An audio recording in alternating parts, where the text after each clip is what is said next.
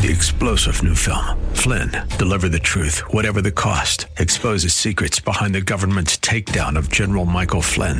Flynn knew what the intel world had been up to. He ordered the first audit of the use of contractors. This set off alarm bells. He told the truth. He was the most dangerous person for Donald Trump to hire. They had to get rid of Flynn. Flynn, deliver the truth, whatever the cost. Available now. Watch it today. Go to salemnow.com. Salemnow.com. Welcome to The Firing Line. The Firing Line radio show is brought to you by Bullseye Sports in Riverside, the Riverside Indoor Shooting Range, CCW Safe, Moppin Financial Advisors, Cutting Edge Bullets for when you care enough to send the very best, Prado Olympic Shooting Park in Chino, by Evolution Sports in Redlands, and Vortex Optics, Vortex, the force of optics. And now your host, Philip Naiman.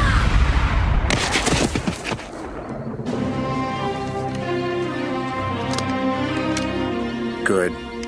Bad. I'm the guy with the gun.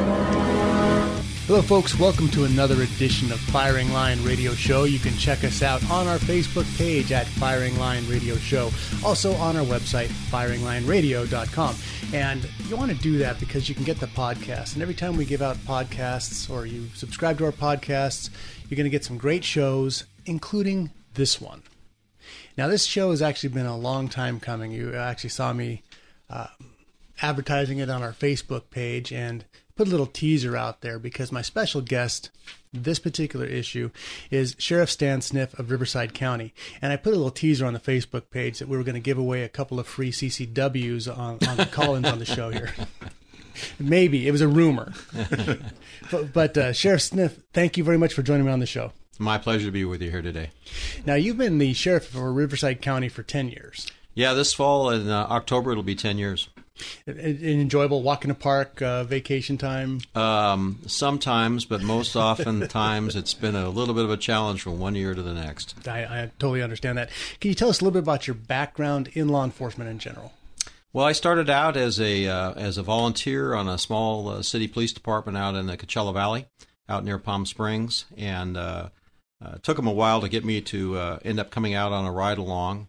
And uh, once I did it, uh, I was pretty much hooked, like many people were. The, the adrenaline surges and that stuff. And I was in my mid twenties when I started, and uh, I was working on my dad's ranch. And then my dad was uh, getting irritated because I was riding almost every night after that first uh, opportunity to ride along. It's like riding with a fighter pilot, working in the wee hours. So I was staying up all night riding along and sleeping all day instead of working on my dad's Dayton citrus ranch. And he said, "You know what? Uh, are you working for me, or what are you doing?" And he said, "I said that's a good idea." So I went to work full time in the summer of 1975 with the City of Coachella's Police Department. Uh, was shipped to the San Bernardino uh, County Sheriff's Academy and graduated uh, a few months later from that, and then uh, worked for that police department for about uh, four years. Rose to the rank of sergeant. And, you're from Coachella. Coachella. Uh, I was actually from the Indio area. I grew up in the old Indio, Palm Desert, La Quinta area. So Coachella kind of butts up against the, the city of Indio.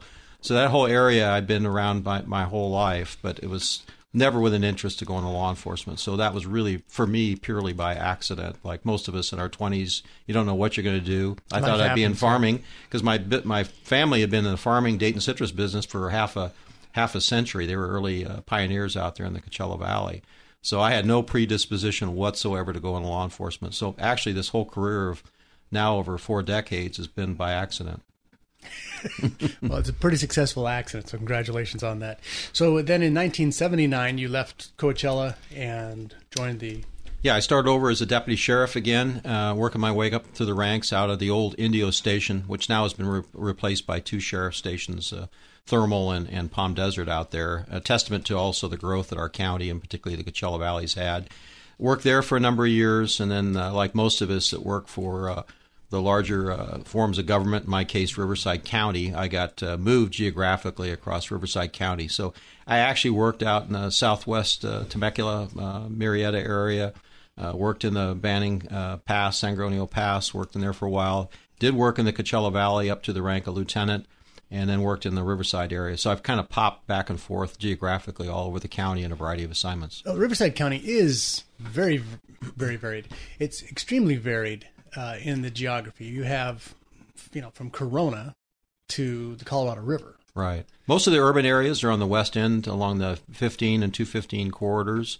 Uh, but the whole county is huge. It's about 7,300 square miles, about uh, roughly the size of uh, and landmass of uh, the state of New Jersey. Uh, we're now at about 2.4 million uh, folks. so that makes us right now the 10th most populous county anywhere in the United States. So it's a kind of a, a challenge for any of us overseeing government, including law enforcement, over such a big area. Now, sheriff, uh, as a sheriff, you are a little bit different type of law enforcement officer. You're actually a constitutional officer. Right. The, the sheriff and the DA in California, and it varies uh, differently probably from some of the states uh, back east, where in some cases sheriffs are actually uh, appointed officials. Some of them under the penal code are not even. I remember that Boss Hogg from Dukes of Hazzard. some of them are not even considered peace officers under the penal code in, in some of the states on the East Coast. Here in California, there are constitutional officers that work for all the public that we serve. In my case, all 2.4 million folks I work for, even if they have their own great police department like the city of Riverside, they all select the sheriff. And the reason is the office of sheriff actually touches every single human being inside that, that county, uh, whether it's in jail operations that we oversee by law, court security that we oversee by law, uh, certainly patrol operations, and then in our case, uh, I'm also the coroner public administrator uh, just like John McMahon here is in San Bernardino County. And most of the counties in California, of the 58, probably 47, 48 of them now are shared coroner uh, sheriff responsibilities. Smaller departments merged under a bigger one. So it's got a lot of moving parts. Um, I work uh, alongside a, a, great board of supervisors, like all the other sheriffs do. Um, but the sheriff is does not take direction or the DA from the board of supervisors. They have certain ministerial functions on pay and benefits and that type of stuff but it really walls off the politics, and that's where that constitutional officer plays such a, a key role. Very, very important because I answer to the public. Now, the board of supervisors for each of the counties has absolute fiduciary power over the over the taxpayer power. dollars. Right. Yes, so they definitely have the power to add and subtract the power of the purse, so to speak, uh, money to our budgets. Uh, but it really walls off a lot of the politics, and that's part of the checks and balances in our criminal justice system we all work really well together, but it's important for us to stand to the plate and talk truth to power as well as when they're making those fiscal decisions. Now, I, I actually I was so excited about speaking with you here this morning that I jumped right over our other guest who's sitting in here. I didn't, I didn't even introduce him. I apologize for that. Vincenzo, sure, sure. Vincenzo Torolini of Bullseye Sports here, the uh, Cuban Italian stallion. How are you doing, Vince? Oh, how's it going, Phil? Doing good. Now, you two have actually been friends for quite a long period of time, right? You yes. and Sheriff Sniff? Yes. Yeah, he uh, he comes to my store quite often, and uh, I help we, support him. Yeah, he supports my store. Uh, actually, his whole department does, and uh, I also support their uh, their department, especially our, their K nine. I also go a lot to their K nine. Vince uh, is one of our wards. We have. He's and, my dad. yeah. So yeah, definitely Stan Sniff is a good man. Well, what's interesting to me is, is he comes in and he shops and he's accessible Usually in jeans and a t-shirt too. Yes. So, in fact, uh, undercover. And when when we, we have our our um, NRA once a month meeting, you're sitting there. Next thing you know, he's sitting next to you, listening to whoever's there speaking. So yes, he is uh, very accessible. That's awesome, and thanks for joining us here, Vince. Sorry about no, that. I didn't uh, get okay. you introduced earlier. Now, um, I'll charge you later. yeah, there goes my discount. Gosh, there you go. One of the things that we've seen a lot in California is a rise in crime, property crime. Now, I blame this squarely on the shoulders of the wonderful people who voted for uh, Prop 47 and 57, thinking that their little dime baggie of marijuana was going to be free and there would be no repercussions on that. What have you seen as far as that type of activity, crime wave, if you will? Well, I, I think all of us uh, across, particularly Southern California, but really all across California, have seen a rising incidence in, in, crime, and I think a lot of it. When and I spend a lot of time out with with the public, um, kind of on the accessibility uh, comment that Vince made. Uh, I've logged about 300,000 miles, so I stay nonstop in touch. And there's a lot of angst out there in the public, even if they're served by a great agency and one of our allied police departments.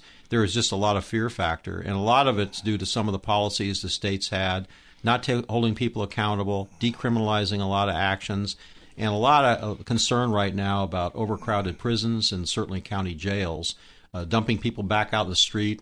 And as we were talking about in the ante room there a little bit, it's it's almost where California has, where it was too tough maybe at one point, uh, and, and I would agree with that that it did get too carried away. But at this point, There's a lot of concern about people not being held accountable because we've gotten maybe far too easy. And most of us in law enforcement know it's not one or the other. There's got to be some kind of a so called sweet spot in the middle where you're firm enough that you end up having some kind of a deterrent effect. And I think what all of us have seen and what's been echoed out there in the general public now, ever since realignment was passed and in 2011, is California has veered too far to, uh, to the to the left side, so to speak, and and basically not holding people accountable and looking for ways to not have them in custody. Now, my understanding with with the the robbery limits, something has to be over a certain amount, that you could steal a Glock 21 worth about 550 or so walk outside and be arrested on the sidewalk given a citation to show up in court because it was under $900 i mean it, that, that is ridiculous. You can have firearm theft that is a citation and i know this is not the sheriff's fault. I, I get that but this is the frustration that the people see then when criminals continue in their behavior unabated. Right. And and those of us who are law abiding citizens, we're like a long list of victims. And by the time a guy finally finally does something so egregious that he's in jail, there are 40, 50, 100 victims in line of that one person. And that's where as citizens in California, we need to hold our representatives accountable to fix this because crime is free right now and we are paying the bill. Philip Naiman, Firing Line Radio Show. We'll be right back after this.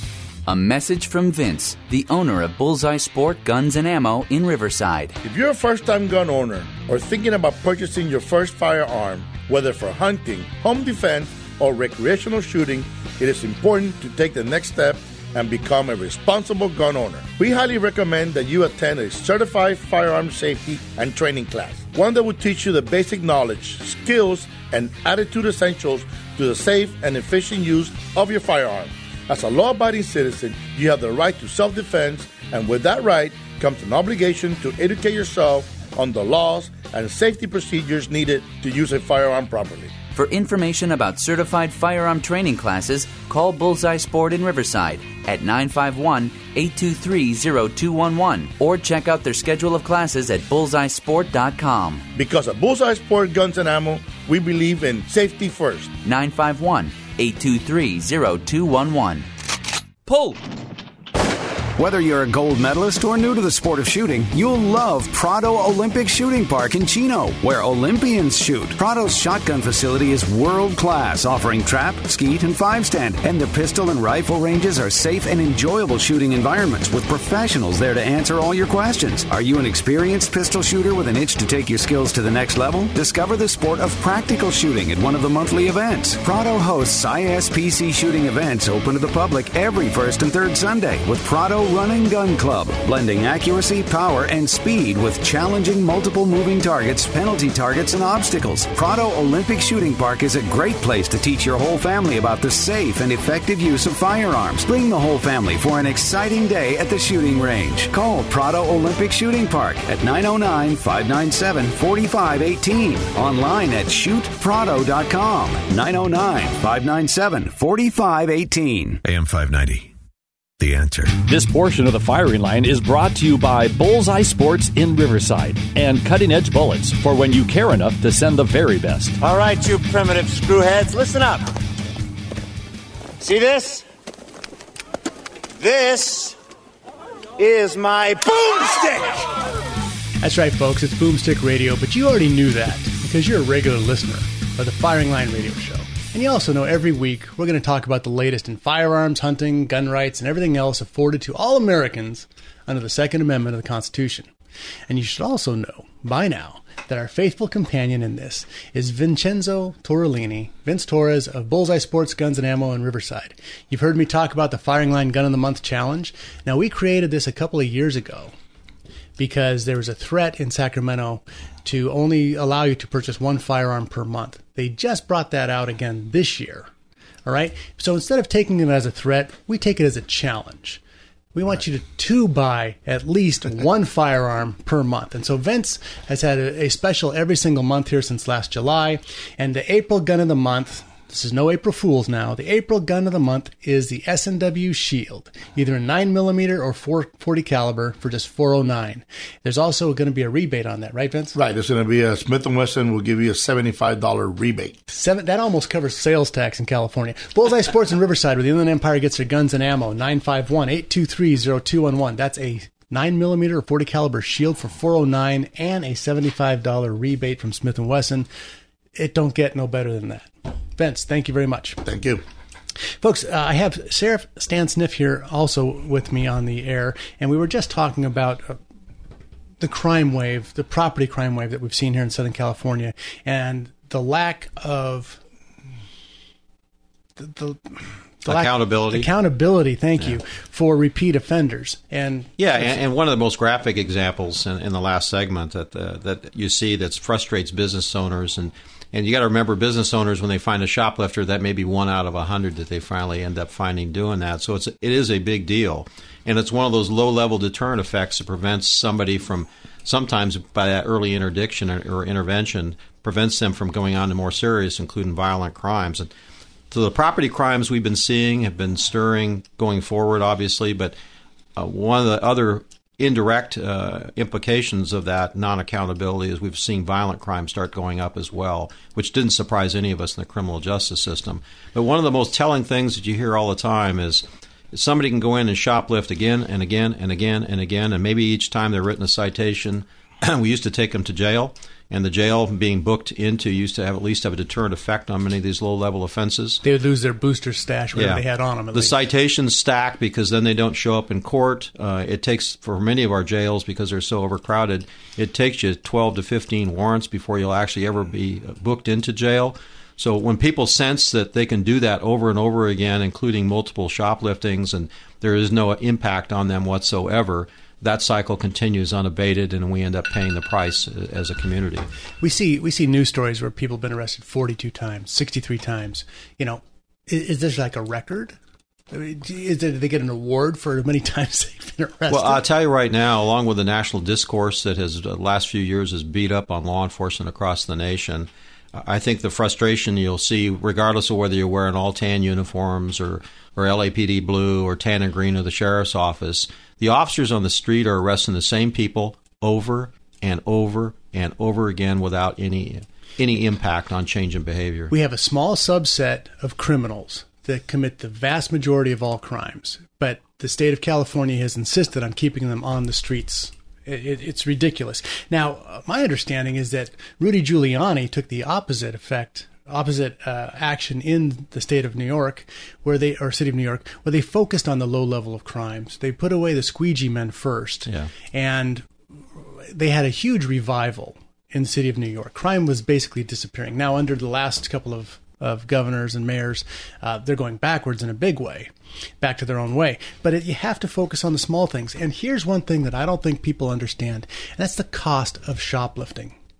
There's a store, a grocery store in the city of Redlands that I know the managers very well, and they we talk. And one of the things that happens is people go in and they load up shopping carts full of alcohol or full of baby um, formula, high dollar items, wheel them out the door. Mm-hmm. Now they don't have security there, so no one's there to tackle them unless there's a civilian that wants to get in the way. But they just wheel them out the door and go.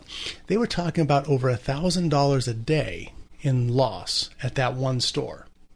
Well, that particular grocery store is not going to go out of business. So who pays that extra money? Right. Every single person who shops at that That's store right. has to pay the bill for that cretin that grabbed something and ran out the door. So you, all of you, all of your costs in California, you want to know why food costs so much, why everything costs so much?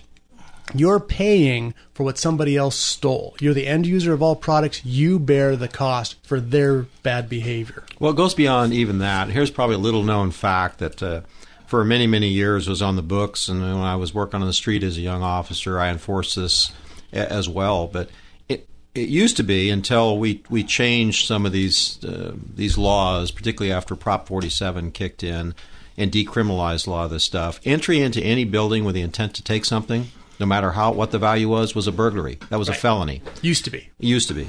And so that was a good tool because when somebody's using a booster bag or some other thing, there was ways to find that. That wasn't a normal shoplifter that on the spur of the moment took a pack of gum or something like that. Right. Most of those wasn't were, Winona Ryder.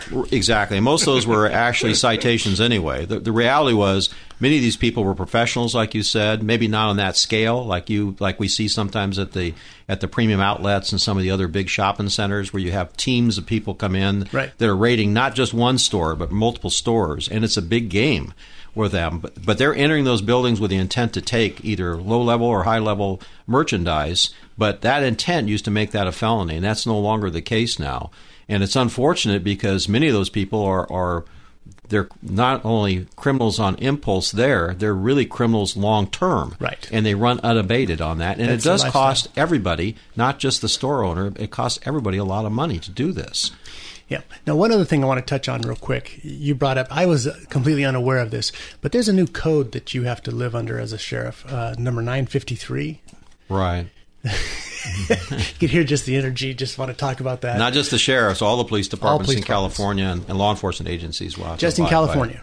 Just in California. It's California law. And AB 953 uh, actually became law, and that's the Racial Identity and Profiling Act. Uh, and part of that required the Attorney General over the last year to create a committee of uh, civilians and citizens, a few officers on it, but not very many. And uh, that that committee has recently created, and I responded to it. It's on our website as far as uh, my opposing letter, and most of the agencies, the other great departments uh, that are big that are going to be impacted next January. Any of our departments in California that have a thousand sworn officers or more start having to do this next January. How many sworn officers do you have? I have 2,000 sworn officers and another 900 correctional. I have about 4,000, a little less than 4,000 employees now. But in any case, the big agencies are going to be hit, but every single agency in California by 2022 will end up having to implement it. Those proposed regulations, and I, I stress proposed because I and others have, have written letters opposing this, require some 200 data elements every time our officers end up coming in contact with somebody. Could be a vehicle stop, could be a pedestrian check, could be a suspicious person, could be end up on a gang detail where they do a pedestrian check. But every time we detain somebody, the data elements are almost 200 that have been proposed by this group. So you on have to answer every answer- single incident They have to answer those questions. all those questions, including what what uh, religion they guesstimate uh, the individual is, and most of it is speculation. And and the idea, unfortunately, will require us, our officers from all our communities, to spend anywhere from 15 minutes to 45 minutes each time they contact a human being on that. And so what you're going to see is like we're hearing a lot about Chicago now with crime out of control and homicides, and where the 60 Minutes program outlined that those police officers now are no longer interfacing into the community. They've backed off and are only responding to calls. We call that in our in our profession depolicing. That's what we probably will see in California. So hope uh, hope to goodness that everybody uh, ends up ha- talking to their legislature, particularly the Attorney General's office, because if those regulations stand as proposed. Uh, to implement that law, it's going to be bad, bad times in California. So let's just take the uh, the lovely little city here of uh, San Bernardino. Um, many friends on the department here, and they they tell me, this, my gosh, you know, we felt bad before when we'd come onto a shift and we're down twenty minutes on calls. It says now we're we feel bad when we come onto a shift and we're answering yesterday's calls. Right. Now, what about what about every single call is adding 45 more minutes of paperwork? And who who wants this the ACLU? Why? Because they're lining up for lawsuits. So you're going to find a guy who let's just say it's one particular officer who works one particular area and that there's a very heavy demographic in that area. They're, they're going to isolate this man as a racist because he's only stopping and identifying the people who live in that particular area. Well, that's a that's a concern of officers everywhere across California. Folks, this is Philip Naiman, Firing Line Radio Show. We'll be right back here with Sheriff Stan Sniff and Vincenzo Torolini, Bullseye Sports, after this.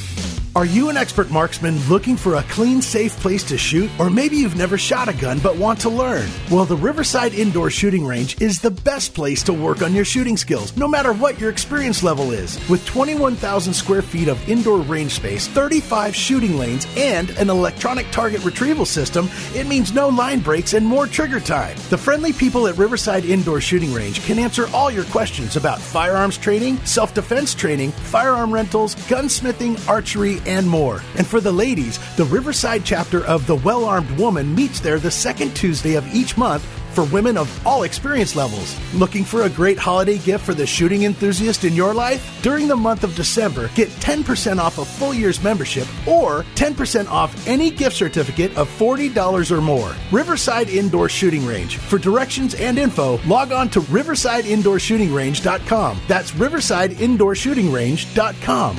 AM 590. The answer. This portion of the firing line is brought to you by the Riverside Indoor Shooting Range, by Evolution Sports in Redlands, and CCW Safe. Spartans! Lay down your weapons! Persians! Come and get them! That's right, folks. Molon Labe Saturday. This is Philip Naiman here with Vince Torres of Bullseye Sports Guns and Ammo in Riverside, corner of Brockton and Central, 951 823 0211. Can't believe I had that. Didn't have that memorized here. It's number two on my speed it's- dial. yeah, it's only five years later, and you still don't know. it is. It's gonna be five years this July. Yeah. five years. Five years. Awesome. I also have with me Sheriff Stan Sniff. Sheriff Stan Sniff's first time appearance on this show. Thank you very much for joining us again today. My pleasure. Very very busy schedule. Um, some of the things that we're facing in law enforcement, and yes, those of you who are listening with bated breath, we are going to talk about CCWs, but you're going to have to wait a little bit more. So it's out there. We will get to that, but we want to talk about what is going on with law enforcement and the challenges that that law enforcement officials are facing in trying to protect us, the citizens, as best they can. AB 109 was one of these uh, wonderful gifts from the California legislature to the citizens of California. How has that affected Riverside County? It uh, it's impacted everybody across uh, California, and, and the roots of that for your for your listeners are, are kind of interesting because um, and, and those issues that started in 2011 when when realignment was passed uh, and then took effect, and was followed by by 47 and then 57 have kind of had uh, a continuous progression of impacting law enforcement here in California and making our jobs more and more difficult. But there's a couple of things um, that everybody needs to remember about 2011. There were two great things that came together in a confluence in that year. One of which was, if everybody remembers, the state was hemorrhaging red ink. They were running massive budget deficits, so they didn't have enough money to cover all their operations. And that's a critical thing that everybody needs to understand about why California is in the place that it is because many of these decisions were not about public safety policy, they were more about economics and not having enough money. That drove a lot of, of the creation of AB 109. The other thing that landed at the same time was the state had been sued in the state prison system.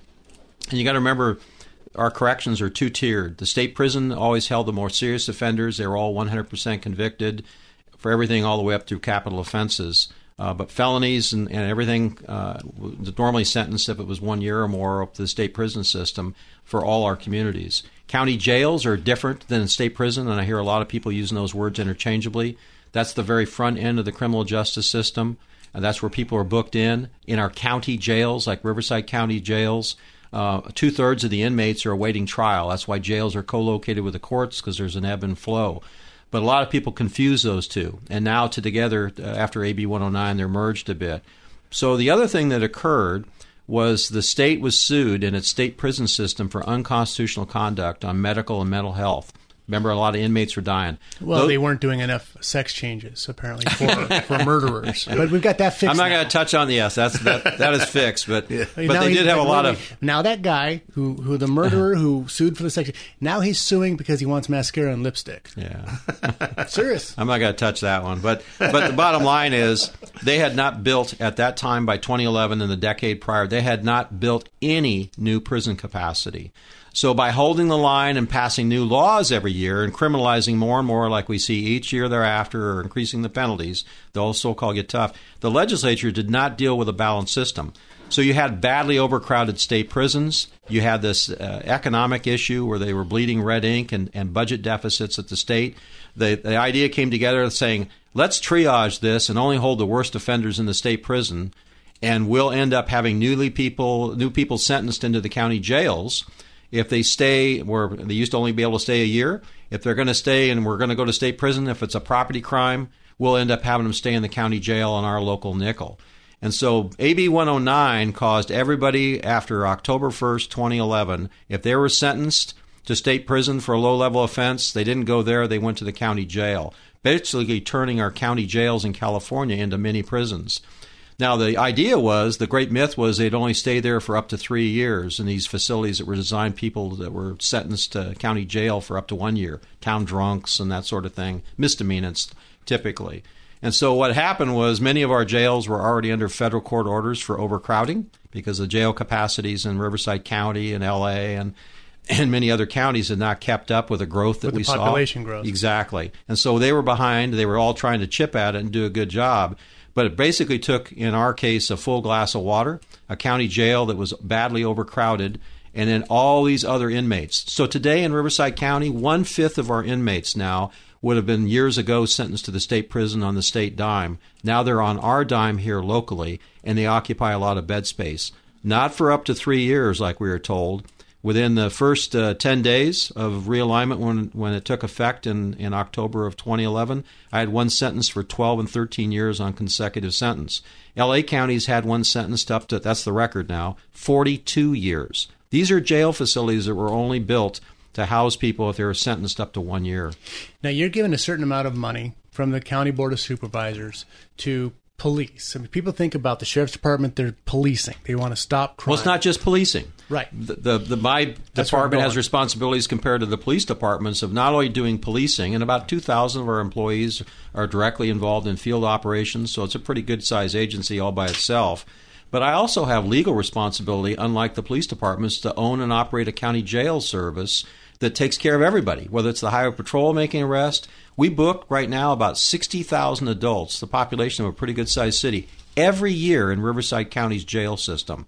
But that is something that I have no way to get out of. The board doesn't have any get out. We have to perform that. That's a county legal responsibility. Not for the cities, but the county must. And then, of course, as I mentioned earlier, I also attend the courts, not only on civil service, but I have to secure all some 90 courtrooms spread across Riverside County and then the coroner piece. So I have multiple pieces that Right. makes it very expensive and very complex, not just the policing component. And so, so holding the bag for the California state prisons doesn't make your job any easier. No, in fact, it's caused us a lot of grief in Riverside County. And why this is important to your listeners, and that our county is similar to other counties that are undergoing the same stress, is that it, ca- it, it kissed off the problem from the state on the backs of the county jails. In Riverside County's case, it was already too small a jail system.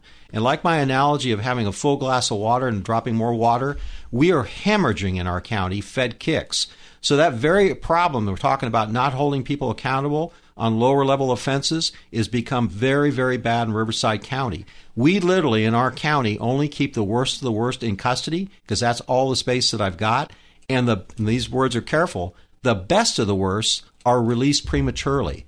And the courts have made me the ultimate responsibility, not the rest of the criminal justice system. But the federal courts have directed me and the prior sheriffs if Stan, if you're too filled up, you do not have the legal authority to hold anybody more than you've got bed capacity for. You got to play Solomon and you got to make a forced choice and kick one of them out. And over time, all the easy choices were used up. I hear all the time about, gee, it's marijuana, and, and why don't you kick out all the marijuana smokers and the hijack, Nobody's getting arrested jaywalkers and stuff like that.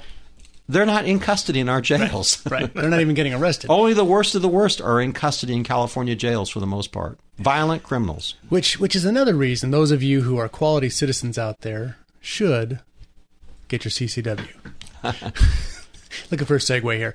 Hey, you are in charge of your department is in charge of issuing concealed weapon permits for those people who are qualified for that. So, can you give us a little bit of your idea of your philosophy in that direction? Well, as we were talking in the in the Andy room, I've been involved in the firearms thing for, for a long time, starting out even before law enforcement as a reloader and and shooter, and at one time a little bit of a hunter. most of the time now my stuff is on steel targets now with the SAS stuff like we were talking about. So I, have been around firearms a lot. Earlier on in my career, we frequently would stop people on the ranches and so on with with rifles in their back window of their pickup. So I, am not. Uh, I'm kind of the older generation on that, where they don't get. Uh, I don't get frightened about that.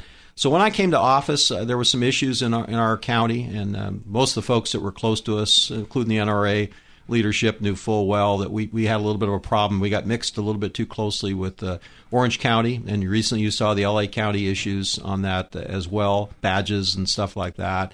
But I inherited CCW's uh, files that did not have a shred of paper in them. So the first couple of years, um, it was a little bit of a, a, and we brought it all up to speed statewide. I, I thought the good old boy no, it was alive. Did, not even have yeah. a didn't even have a file. But but you know, to our credit, uh, the department uh, did not revoke all those. We just brought them all up to speed and, and got everything uh, uh concurrent with with statutory authority in California. And then at that point, which is uh, what you're held liable to. Yes, and that's what I'm subject to by public records requests and audits and everything else. Uh, and so what I what I end up doing is after the first two year cycle, when we brought them up to standard, I pretty much opened the spigot. And I wherever I go, since I've been in office, I've encouraged people, good people can end up. And the great myth out there that I heard was, well, you got to be a jeweler, or you got to end up depositing night deposits of a hundred thousand. That's all malarkey, and it's been malarkey. Every good wait, citizen wait, wait. could That's, end up. that was on a Calguns forum. It has to be true. No. Folks, I, it's kind of like Elvis is alive, that type of stuff. Uh, Elvis was on Calguns. Hey, uh, anyway, and I, I enjoy Calguns. I'm just teasing them. But, folks, this is Philip Naiman, Firing Line Radio Show, here with Sheriff Stan Sniff. We're going to come back in our last segment talking about CCWs. Um, you just heard a little bit of it here. We'll be right back after this. If you carry a concealed weapon and own a concealed carry permit, you need protection beyond the weapon. My name is Larry Vickers, and I am a retired veteran of U.S. Special Operations, and I now teach law enforcement, civilians, and members of our military in advanced firearm training. I train people to use their firearms in almost any situation, but I can't prepare them for what happens if they are forced to use a gun to save their lives. That's why I use CCW Safe. They offer membership plans for concealed carry permit holders, and if members are involved in a use of force incident, CCW Safe provides expert witnesses, investigators, and the best defense attorneys in the U.S. Yearly plans range from $99 for a single membership to $150 for a dual membership, and special plans are available for law enforcement and military. Members are required to have a valid concealed carry permit and must maintain their permit. Visit ccwsafe.com today. AM 590. The answer. This portion of the firing line is brought to you by Prado Olympic Shooting Park in Chino and Vortex Optics. Vortex, the force of optics. Are you not entertained? Are you not Hey, folks, welcome back to Firing Line Radio Show. Check us out on our Facebook page, Firing Line Radio Show, or online at Firing Line Radio. Um, I have Sheriff Sniff here, and and uh, my good friend Vince Torres, also from Bullseye Sports Guns and Ammo in Riverside, and we're talking about CCWs. Now, we hear a lot, and I was bagging a little bit on the Calguns just because I, I I see some guys making comments that are just wrong. We have in my listening area between San Bernardino County and Riverside County, we have the most pro Second Amendment sheriffs you could ever hope for. These are guys who are shooters themselves. They understand the industry. They understand the background. They understand your rights as constitutional officers. If you have a problem with the sheriff not issuing, you need to talk to LA County. You need to talk to Gates over in San Diego County. That little law or the lawsuit Peruta, that was about the sheriff of San Diego County, okay? That's where you need to focus all of your angst because these guys are doing their best. Um, Sheriff Sniff, you mentioned earlier off the air about your approval rate for CCW applications. Yeah, we do pretty well. Probably on the order of 97, 98% get approved. So I hear a lot of stuff about good cause, and we do actually in our county to, to meet the uh, the, the details of the statutory uh, requirements. Which is not your requirement, it's the state requirement. It is, but it, it is my discretion. But I, I think the, the point I got is 2,500 people nearly at this point have, have figured out it's pretty not difficult to do. We will not give a permit to every single individual, but when you're approving at that rate, that's about as virtual shall issue as you can get. But I still have a responsibility, and the public expects me to use due diligence and vet people very carefully that are going to carry loaded, concealed firearms into the public place. And your your listeners probably are aware of it, but some of them that are new might not be aware of it. You don't need a CCW or carry concealed weapons permit to own or, or carry, own a firearm, obviously in your in your home or place of business, or to carry it concealed. The statute applies on on carrying a, a loaded concealed weapon when you move into the public place, on our roadways, into the sports parks, into the market, and that sort of thing. And that's where you run afoul of the law unless you've got a, a carry concealed weapons permit. In California, it's a little bit complicated because we banned open carry. And so that's been a frustration, and that's a legitimate frustration. But those are legal issues that are going to have to be sorted out in the courts. But there is no reason that good people can't end up qualifying. But as I said, in those 2,500 permits, no two of those good causes are exactly the same. So what that's signaling to you is we accept accept a very I can't write their good cause for it. We ask them to tease it out. All good cause is fundamentally self protection or self defense. We all I'm get sorry, that. Can you repeat that again, please? all good cause is fundamentally about self defense or self protection. What we ask is to tease that out a little bit rather than just using simply those words. And of course, the other component is not just good cause, but it's also good moral character. And so well, it that's is the only a- thing you can issue on. Well, you can issue on both. And so what we do is the, the combined impact of both those together under the statutes. It is the discretion of the sheriff or the police chief for the resident to issue under those criteria. And so it all varies. Some of them have a very harsh criteria, like some of the counties and, and jurisdictions that you mentioned. In our case, uh, I'm the victim of, of uh, uh, I work with great police chiefs and great police departments, but most of the city police departments do not want to issue. So in my county, I'm bearing the brunt of all 2.4 million, even though a million live in cities where the police chiefs could clearly issue. And their question to me is, Stan, why should I? Uh, I have to pull people off the street to do that processing. Well, that's what the sheriff of the Riverside County also has to do, but I think it's important. And as I mentioned, and as a side there, if they we would our backlog is pretty severe after uh, December second, the terrorist incident out here. Everybody that procrastinated suddenly wanted, so we've had a huge rush. And those that have been following our budget battles in Riverside County know that I'm under severe duress, a $40 million cut this year and, and looking at even a bigger cut next year. I'm pulling people off the street. So for me to actually pull people off the street and lose them and, and transfer them into CCWs, uh, I just can't beef it up at this point. But we're going to do the best we can, and I, I think at some point this will break open, and we're slowly chipping away at our backlog. And that- my commitment to the public is we're going to still do it. But it'd be a big help if others would issue. I think And- at, and, at know- least you should be able to. Sorry about that. and, and that's okay. In, in my store, I'm probably guilty for, for at least 25 customers that I know of that they would come to my store and they say, "Oh ah, man, they don't give they don't give CCW in Riverside County." And they go, "Who told you this?" I read it here, read it there, blah blah. And those people have come back and actually say, "Hey, I got my CCW." So I'd always tell them, do your due diligence, go to the website, read up what it says on there, do exactly how it says on the website. And you will get your, uh, sure, you got to wait whatever it is, six months, a year, whatever the case might be. If you're not going anywhere, just go ahead and apply and go through the process. And if you're qualified, which all the customers that I know of do qualify, they come back and says, "Guess what? I got my CCW," and Right. and they're good people, and At- they're people that should own it, should have a CCW. At 97, 98% approval rate, if you don't have one, you haven't applied. That's, exactly right. And most of the folks that we hear complaints about don't live or, or gone through the process here in Riverside County. Mm-hmm. Our CCW unit, and, and we've had at least one retirement. I get nothing but kudos wherever I go from anybody that's been in it. Mm-hmm. The only the only problem we've had is after December second. It used to be about on the order sixty to ninety days was a normal cycle time to from from processing if you did everything correctly. Now if you if you screw up and don't do some of the components of That's it, on that's you. on you exactly. But most of them were 60, 90 days, and maybe as fast as maybe 30, 35 days, really depending on the live scan return. So, but that takes a lot of effort to line up all the ducks in one row. But there, there is no reason. It's been bad after December 2nd just because we had everybody come out of the, out of the the woodwork. Now, one of the things in California, uh, I had a gentleman, uh, California Rifle Pistol Association, Rick Travis. He had to do a live scan for his Orange County um, CCW, and he had to do one for a for a license that he had. And here's what we found out: for his license, I think it was less than a week. He was approved through LiveScan. Through his DOJ LiveScan for his CCW, because they wouldn't use the same one, it was almost nine months. So they California, in case you haven't figured this out yet, is not a Second Amendment friendly state. The people in the Department of Justice are appointed. They are hired with the same mentality. I mean, we just got rid of Kamala Harris, and who we get? We got Becerra. I mean, it's it's there. And before that, we had Jerry Brown. Uh, you know, this is not exactly a pro Second Amendment friendly state, so they're not going to build a system that's going to effectively.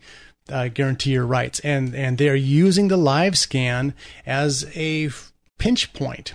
And so it makes it makes sheriffs look bad. Why do why does it take so long? Well, because we submitted it and 9 months later the state has not approved you yet. It's not the sheriff, it's part of the process that people don't realize is happening.